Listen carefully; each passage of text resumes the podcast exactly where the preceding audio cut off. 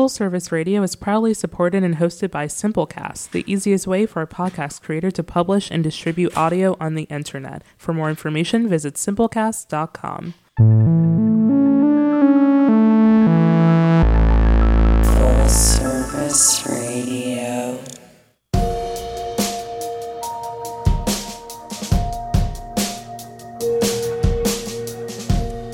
Estás escuchando la Biblioteca Pública del Distrito de Columbia en Full Sail Radio, transmitido en vivo desde el Line Hotel en Adams Morgan, Washington, D.C.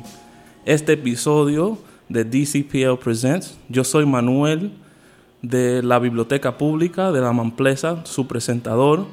Nuestro invitado hoy es Roland Robat. Saludos, Roland. Saludos, saludos, Manuel. Un activista local e internacional, un miembro de la comunidad, un luchador por los derechos humanos de afrodescendientes y de eh, bo- afroboricuas y eh, juntos a otros eh, juntos a otros juega un papel bien importante en nuestra lucha. Eh, señor Roland, bienvenido y gracias por- por estar aquí con nosotros. Y gracias por esa excelente introducción y me siento muy eh, halagado de haber sido invitado por Manuel para compartir algunas palabras en el día de hoy. Primero yo quiero eh, hablar contigo sobre eh, cómo tú has estado involucrado en, las luchas latinas aquí en Washington, D.C., um, los éxitos, ah, los desafíos. um, pero primero quiero hablar contigo eh, sobre Puerto Rico. Eh, ¿Cómo naciste? ¿A dónde naciste en Puerto Rico? ¿Y cómo llegas tú a- aquí a Washington, D.C.? Ok. Este, número uno, en términos de corrección, yo nací en Nueva York y estuve cuatro años allá y mi mamá, a los cuatro años de estar viviendo allá, decidió mudarse a, al barrio Amparo de Río Piedras, Puerto Rico. Y ahí estuve en la escuela desde primer grado hasta la escuela superior. Así que aunque yo empecé hablando inglés los primeros cuatro años, la mayoría de mi desarrollo lingüístico tuvo, eh, tuvo lugar en Puerto Rico. Ahí fue donde me crié, ahí fue que desarrollé muchos valores, ahí fue que también empecé a desarrollar conciencia política desde el punto de vista de la relación que existía o que todavía existe entre Puerto Rico y los Estados Unidos, ya que cerca de mi casa estábamos al lado de la Universidad de Puerto Rico y allí teníamos muchos estudiantes que eran del partido independentista y ellos pudieron incu- in- inculcar en mí ciertos niveles de conciencia referente a la imposición del colonialismo. Después de graduarme de la, de la escuela superior, voy a las Islas Vírgenes, porque mi papá es de St. Croix. Entonces ahí entro en el colegio de, de las Islas Vírgenes y fue un periodo bastante difícil porque el inglés que yo hablaba en aquellos momentos era un inglés goleta. Quiero decir que no tenía la habilidad lingüística de hablar bien el español, el inglés, porque me había criado en Puerto Rico y esa transición de español a inglés se me hizo muy difícil, especialmente en un ámbito académico. Y muchos de los compañeros míos del colegio se, se reían de mí, se mofaban de mí, porque no tenía la habilidad de hablar inglés. Y muchas veces entré en peleas serias con ellos, no verbales, sino físicas, a puño limpio, porque se estaban riendo de mí y me decían, ah, que tú eres un puertorriqueño que no hablas inglés y esto y lo otro.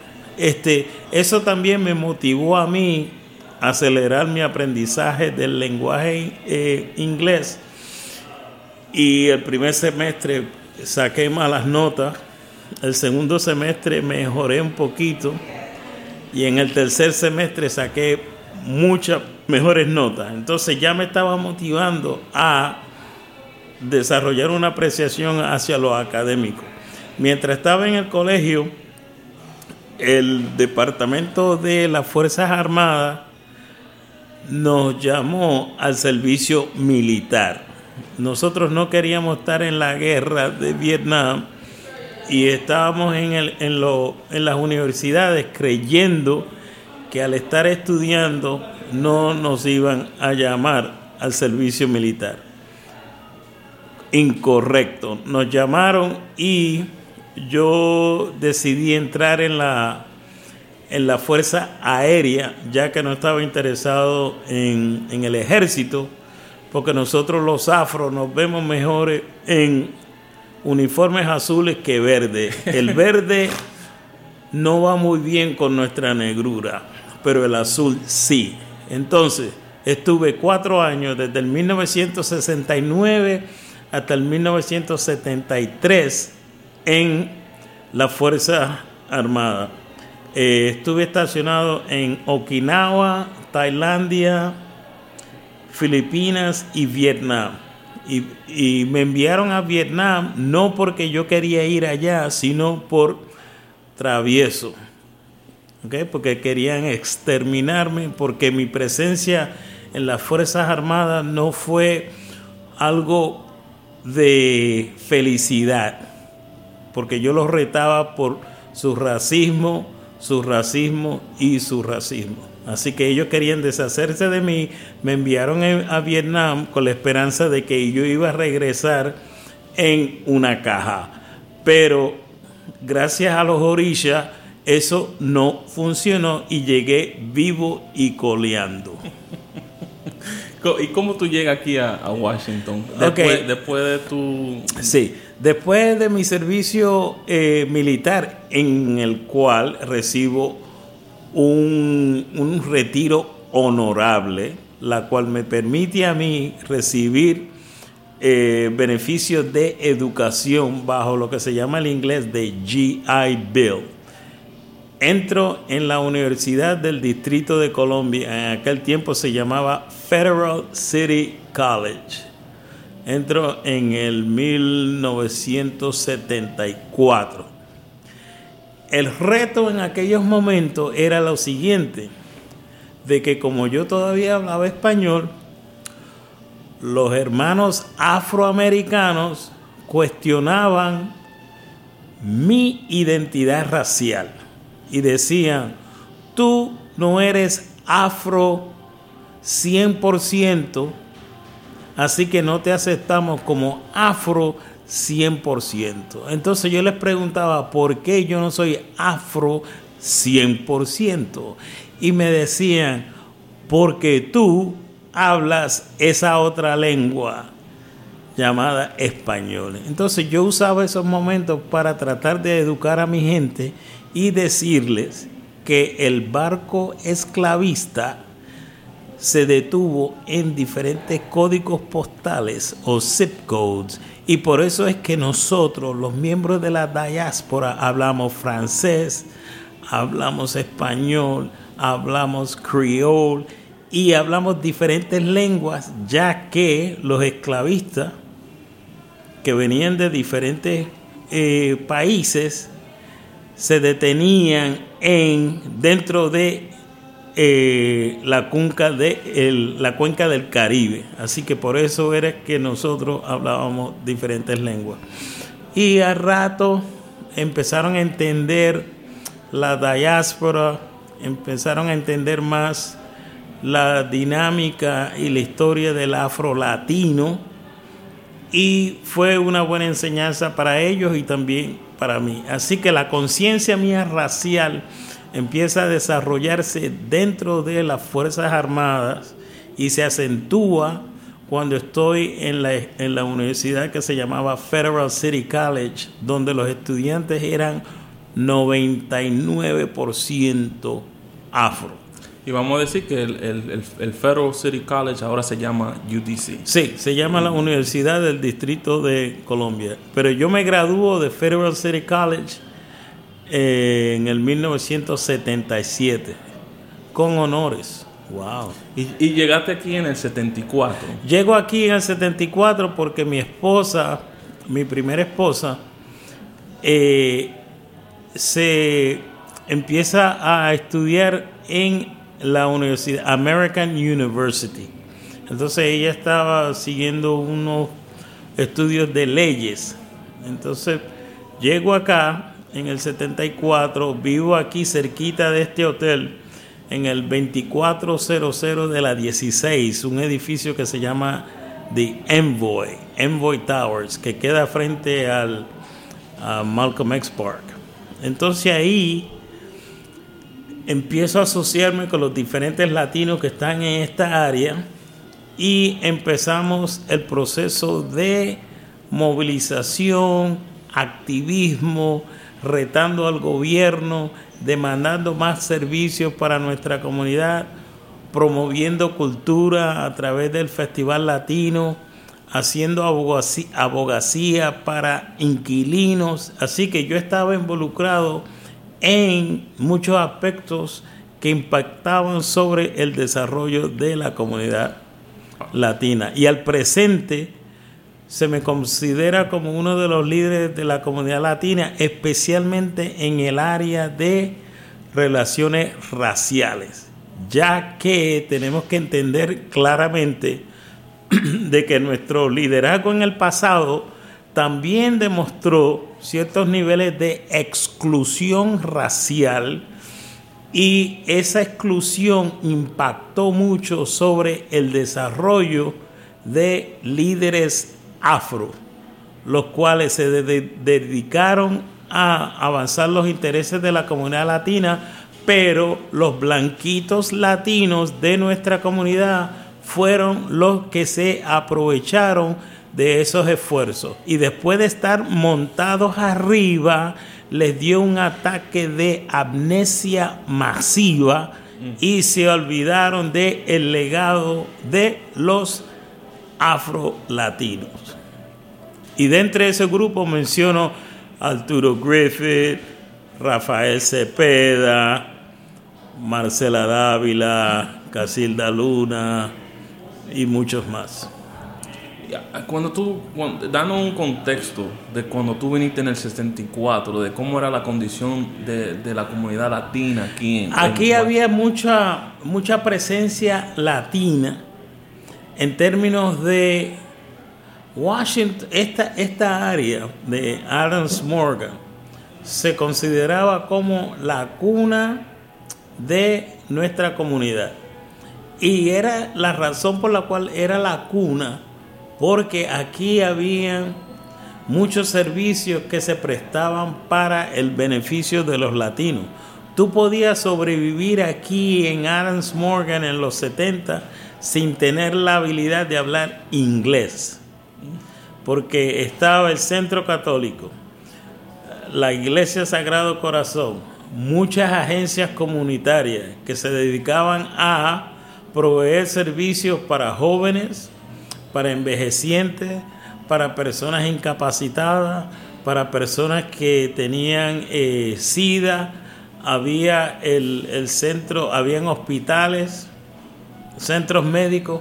Así que muchos de nuestra comunidad, muchos miembros de la comunidad latina se pudieron beneficiar de los servicios que proveía el gobierno.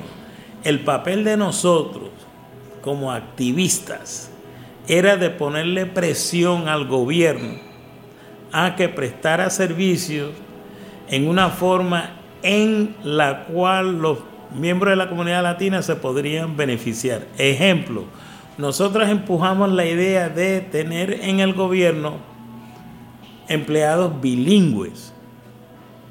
También en aquellos momentos nosotros avanzamos la idea de introducir una ley que se llamaba el Acta de Acceso Lingüístico, lo cual quería decir que las agencias del gobierno tenían que por obligación emplear personas bilingües para así asegurar de que los miembros de la comunidad latina pudieran hablar y compartir sus quejas. Que incluso todavía está e- ese. Sí, ese sí, acto. sí, esa, esa, esa acta todavía está, eh, está vigente y, y es dirigida en estos momentos por la Oficina de Derechos Humanos, la cual tiene una directora colombiana llamada Mónica Palacio. Háblanos un poquito de, de- de la importancia de, de Casilda, Casilda Luna. ¿Cuál es la, la importancia de Casilda Luna y por qué eh, la iniciativa de, de- traer la calle a Casilda Luna Way to, Ok, to Casilda es emblemática de la resistencia de los blancos latinos de invisibilizar aquellas personas afro que desempeñaron un importante papel en el desarrollo de la comunidad.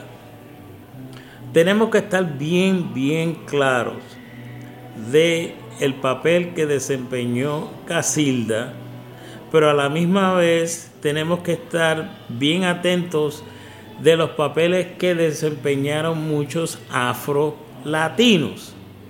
Entonces, el caso de Casilda es un reflejo de esa exclusión que fue eh, avanzada por los líderes blancos de nuestra comunidad para negarles reconocimiento, espacio y oportunidades de avanzar financieramente. ¿Ok? Casilda eh, entró en, en su auge defendiendo los intereses de eh, inquilinos, ella trabajó como ah, trabajadora social, ella trabajó con UPO, ella benefició a muchas personas necesitadas. ¿ok? Y yo creo que es una falta de, no de respeto, sino de consideración de estos líderes blancos de negarle el espacio histórico que Casilda se merece. Y tenemos que reconocer también el papel crítico que juega esta nueva generación de jóvenes que trata de corregir el legado histórico de nuestra comunidad latina y enfatiza la presencia de Casilda Luna.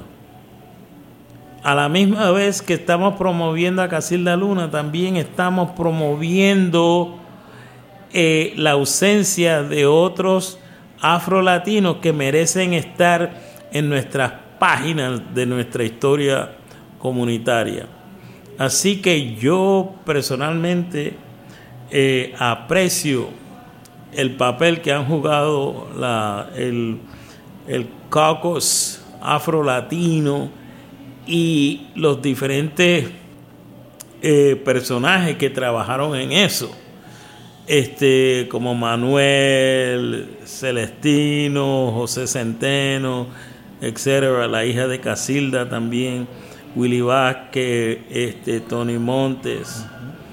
Este, así que tenemos un grupo de personas que estamos conscientes de esa esa esa falta de Urgencia, ¿no? de urgencia, pero también la falta de respeto referente a lo que al legado de Casilda y que ahora estamos en, en una onda sumamente intensa de asegurar que se le reconozca, que se nombre una calle a nombre de ella, mientras ella está viva. Es importante de que ella sienta que esta nueva generación de, de jóvenes está muy apegado a esa acción de reparar lo que ocurrió en el pasado y confrontar los diferentes elementos de bloqueo que intentan socavar las intenciones de estos jóvenes. ¿Qué parte de, de- ¿Qué, qué jugó Casilda en términos de, de festival latino? ¿Qué, qué pasaba Ella, aquí? ella era una de las organizadoras de ese festival.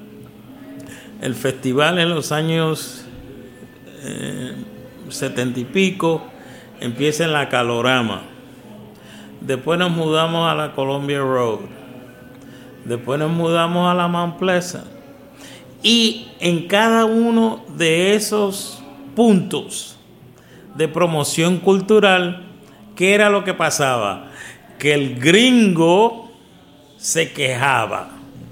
El gringo no le gustaba la presencia de todos estos latinos en esta comunidad y ellos, en asociación con elementos del gobierno, trataron de socavar y interrumpir esa manifestación cultural que nuestra gente se merece.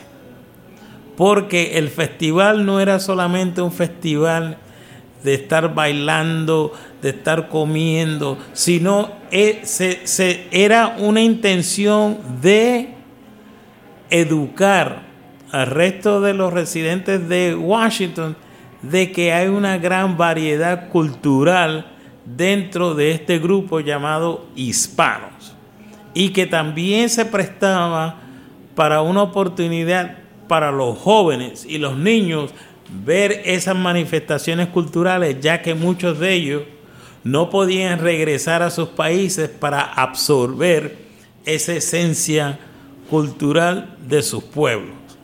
Así que el festival en sí era una oportunidad de acentuar lo que nosotros representamos.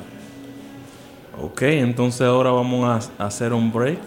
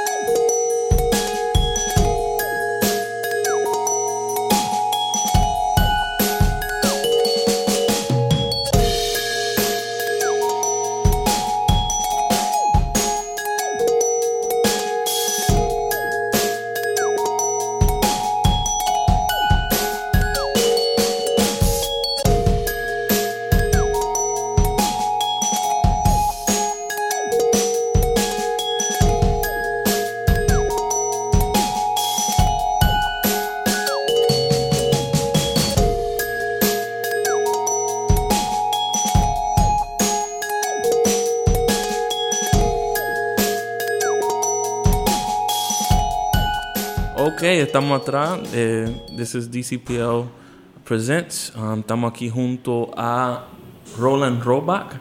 Ah, y estábamos hablando de la importancia de Casilda, la importancia de, la comunidad latina, por lo esencial, lo, lo afro-latino los afrodescendientes. Um, eh, usted estaba hablando un poco de, de organizaciones. eh, ¿Qué es lo importante de IFULA? ¿O lo estoy diciendo bien? ¿Es Of- ¿Ofula o Eufula, Es Ofula. Eh, Sí. ¿Cuál es la legislación de, de Ofula y cuál es su importancia? Porque eh, eh, estamos eh, celebrando los 50 años de, de Ofula. Entonces cuéntanos un poco porque está, eh, Ofula está en la 18.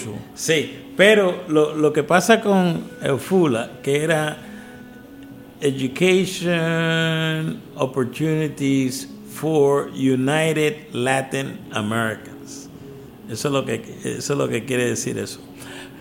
Eufula representa, que ahora se llama Centro Vida. Eufula representa un compromiso de parte de nuestra comunidad de prestarle servicios a los envejecientes, aquellas personas que han llegado ya a un nivel en su vida en las cuales ellos necesitan compañerismo, amistad, asesoramiento, desarrollar sus destrezas, desarrollar movilidad, eh, nutrición. Entonces, el FULA o Centro Vida es donde se encuentran todos estos tesoros culturales que han vivido en esta comunidad y que han visto a través de sus experiencias la transformación de esta comunidad. De una comunidad que era mayoritariamente latina a una comunidad que ha sido impactada para mí negativamente por esta ola de desplazamiento propulsada por los gringos y los blancos para desplazar a nuestra gente. Entonces yo lo que recomiendo es que nuestros jóvenes, para tener una idea clara de qué era lo que existía en nuestra comunidad, que vayan y visiten al Centro Vida y que establezcan una conversación con estos envejecientes para que estén al tanto de lo que ocurrió. Porque después que estén muertos va a ser un poco difícil hablar con ellos. Así que yo promuevo esa conexión entre generaciones, los jóvenes y los envejecientes de tercera edad, para que puedan comunicarse. ¿Cuál es la, importancia de vida? La importancia, la importancia es que es un centro visual que establece que aquí hubo una concentración de latinos y que a través de nuestra resistencia todavía estamos aquí. Así que es de suma importancia de que esa organización continúe recibiendo sus fondos del gobierno, del sector privado y de otras entidades para que siga en esta noble misión de prestarle servicio a nuestros envejecientes con dignidad y cariño. Vamos a otra página. Eh, usted junto a Rolando, junto a Norma Small, comenzaron una organización que se llamaba Afro Latino Institute. ¿Cómo, surge esa idea? Y eso fue en, los 80. Sí. Nosotros, si nosotros hacemos un análisis de la intención de afro-latinos de organizarse, vas a notar diferentes intenciones de parte de un grupo pequeño de líderes que decidieron en aquellos momentos montar una organización para avanzar los intereses de los afro-latinos. Lo que pasa con ese esfuerzo, y dentro de esos líderes encontramos a Rafael Cepeda, encontramos a Arturo Griffith, encontramos a Norma, este, Small, un servidor y otras personas más. Pero lo que sucede con ese esfuerzo es lo siguiente, que nuestros líderes latinos blancos no estaban muy interesados en que estas entidades promoviera la noción de que dentro de la comunidad latina había una ola de racismo y exclusión. Entonces ahí es que empieza el saboteo. Ahí es que empieza las marañas para socavar la intención de estas organizaciones de avanzar. También dentro del grupo de nosotros, y lo tengo que decir con cierto nivel de honestidad, había confusión en términos de la dirección en que queremos ir. Yo era uno de los militantes otros querían avanzar con suave. Mm. Yo no estaba interesado en suave. Yo estaba interesado en militancia intensa, retar, publicar, exponer a aquellos racistas de nuestra comunidad, los cuales estaban disfrutando de muchos servicios del gobierno con la pretensión de que estaban también ayudando a los miembros de la comunidad afro-latina. Y, y dentro de nuestro grupo también había estas ideas del ego que querían, la gente quería ser líderes y esto y lo otro, y muchos de nosotros no estaban interesados en eso. De, tu punto de vista, ¿cuál la condición de, de, de afro-latino? ¿Cuál es la, la condición que nosotros estamos En estos- en en estos estos mo- momentos? Deja decirte, yo me siento sumamente orgulloso, contentísimo de saber que esos tempranos esfuerzos de publicar, de dar cantazo, de dar, eh, eh, entrar en una onda de intensa militancia, que hoy en día ha tenido unos efectos positivos y productivos. También me siento sumamente orgulloso de haber establecido una relación con una generación nueva, visionaria, una generación que controla la tecnología para crear una, una unidad entre los envejecientes y los jóvenes y desarrollar una amplia plataforma para avanzar nuestra agenda. Porque los blanquitos líderes saben que nosotros no vamos a tolerar la vaina de antes. Porque ya estamos cansados del suave. Así que las condiciones son malísimas, pero tenemos esperanza. Sabemos dónde maniobrar. Tenemos una nueva es- espiritualidad, un nuevo nivel de energía. Hay un amor hacia el uno, hacia el otro. No hay envidia dentro de nuestro combo que causa terror en ciertos espacios y no nos pueden controlar. Porque saben que si tratan de controlarnos, les vamos a meter un cantazo. Y el cantazo no va a ser suave. Así que esa es la condición en la cual estamos. Estamos militando, estamos formando asociaciones con diferentes entidades, tenemos una amplia visión hacia Centro, Suramérica y África, que eso antes estaba medio nebuloso.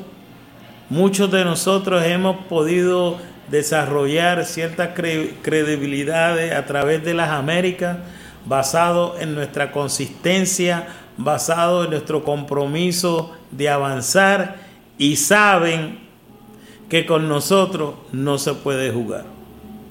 En, en esa, en ese mismo tono, en esa misma nota, ah, háblanos un poco de, de tu de tu activismo internacional eh, eh, con los afrodescendientes, en particular en Puerto Rico y en Colombia. Ok, este, referente a Puerto Rico, yo hace varios años ya, a mí se me invitó para participar en el desarrollo de un museo afro puertorriqueño o afro boricua en el, en el histórico pueblo de Loíza Aldea, que es un pueblo donde predomina la presencia afro puertorriqueña. Ahí empiezo yo a proveer dirección, aprender, compartir, eh, también desarrollar estrategias y conectar a ese grupo con entidades tales como el Smithsonian. Así que el grupo en Puerto Rico ha avanzado bastante y en estos momentos han conseguido su, su espacio. Estamos en estos momentos eh, en el proceso de desarrollo. Se desarrolló una exhibición este, este año con el artista um, Samuel Lin. Este, yo estuve allá, hice una, una presentación. Ah, y, y en el pueblo de Loíza, tenemos que tener en consideración que Puerto Rico es una colonia de los Estados Unidos y ha habido un poco de, que yo considero, opresión interna, pero basado en la educación masiva y este nivel de un nuevo orgullo racial que se ha manifestado a través del pueblo y especialmente los jóvenes en que ya estirarse el pelo como que no está muy de moda y la gente ahora está muy orgulloso con sus trenzas. Hay eh, el deseo de expresar su africanidad en diferentes eh, expresiones. Ah, se han desarrollado también la, varias revistas, una de ellas étnica, étnica. Y, y nosotros acá tenemos que adoptar una postura de apoyar a nuestras hermanas y hermanos en Loíza para que ellos no se sientan aislados y que nosotros podamos a través de nuestros avances compartir con ellos ciertas direcciones que los ayuden a ellos a mantenerse vigentes y fuertes.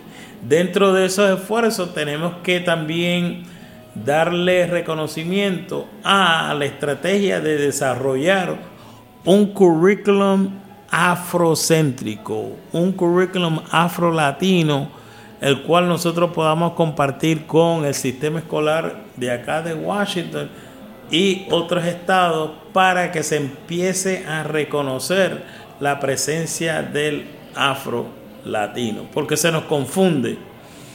Cuando dicen Hispanic, ahí cae todo el mundo y nosotros queremos una identidad separada. Nosotros queremos que los formularios del censo específicamente e incluyan el término afro-latino o afrodescendiente de habla hispana. Así que eso, esos son los, los esfuerzos y nosotros como los mayores tenemos que asegurar que tenemos que estar bien vigentes de que los sistemas escolares no estén saboteando nuestras intenciones. Y nosotros tenemos que estar muy atentos a qué es lo que se le está inculcando a nuestros jóvenes para que ellos no se, conf no se conviertan en una manada de confundidos.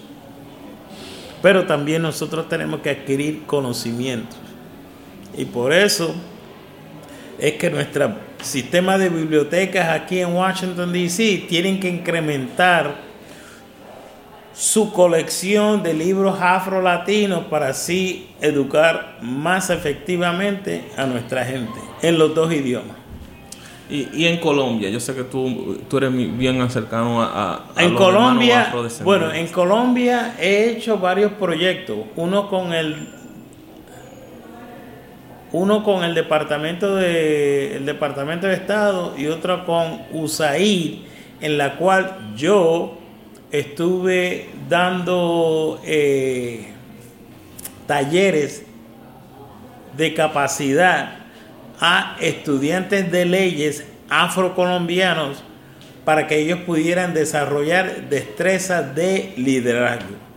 Esta oportunidad de estar en Colombia en los diferentes departamentos me, me prestó a mí con una gran eh, experiencia de entender el nivel de opresión que sufren los afrocolombianos a través de ese país que es sumamente racista.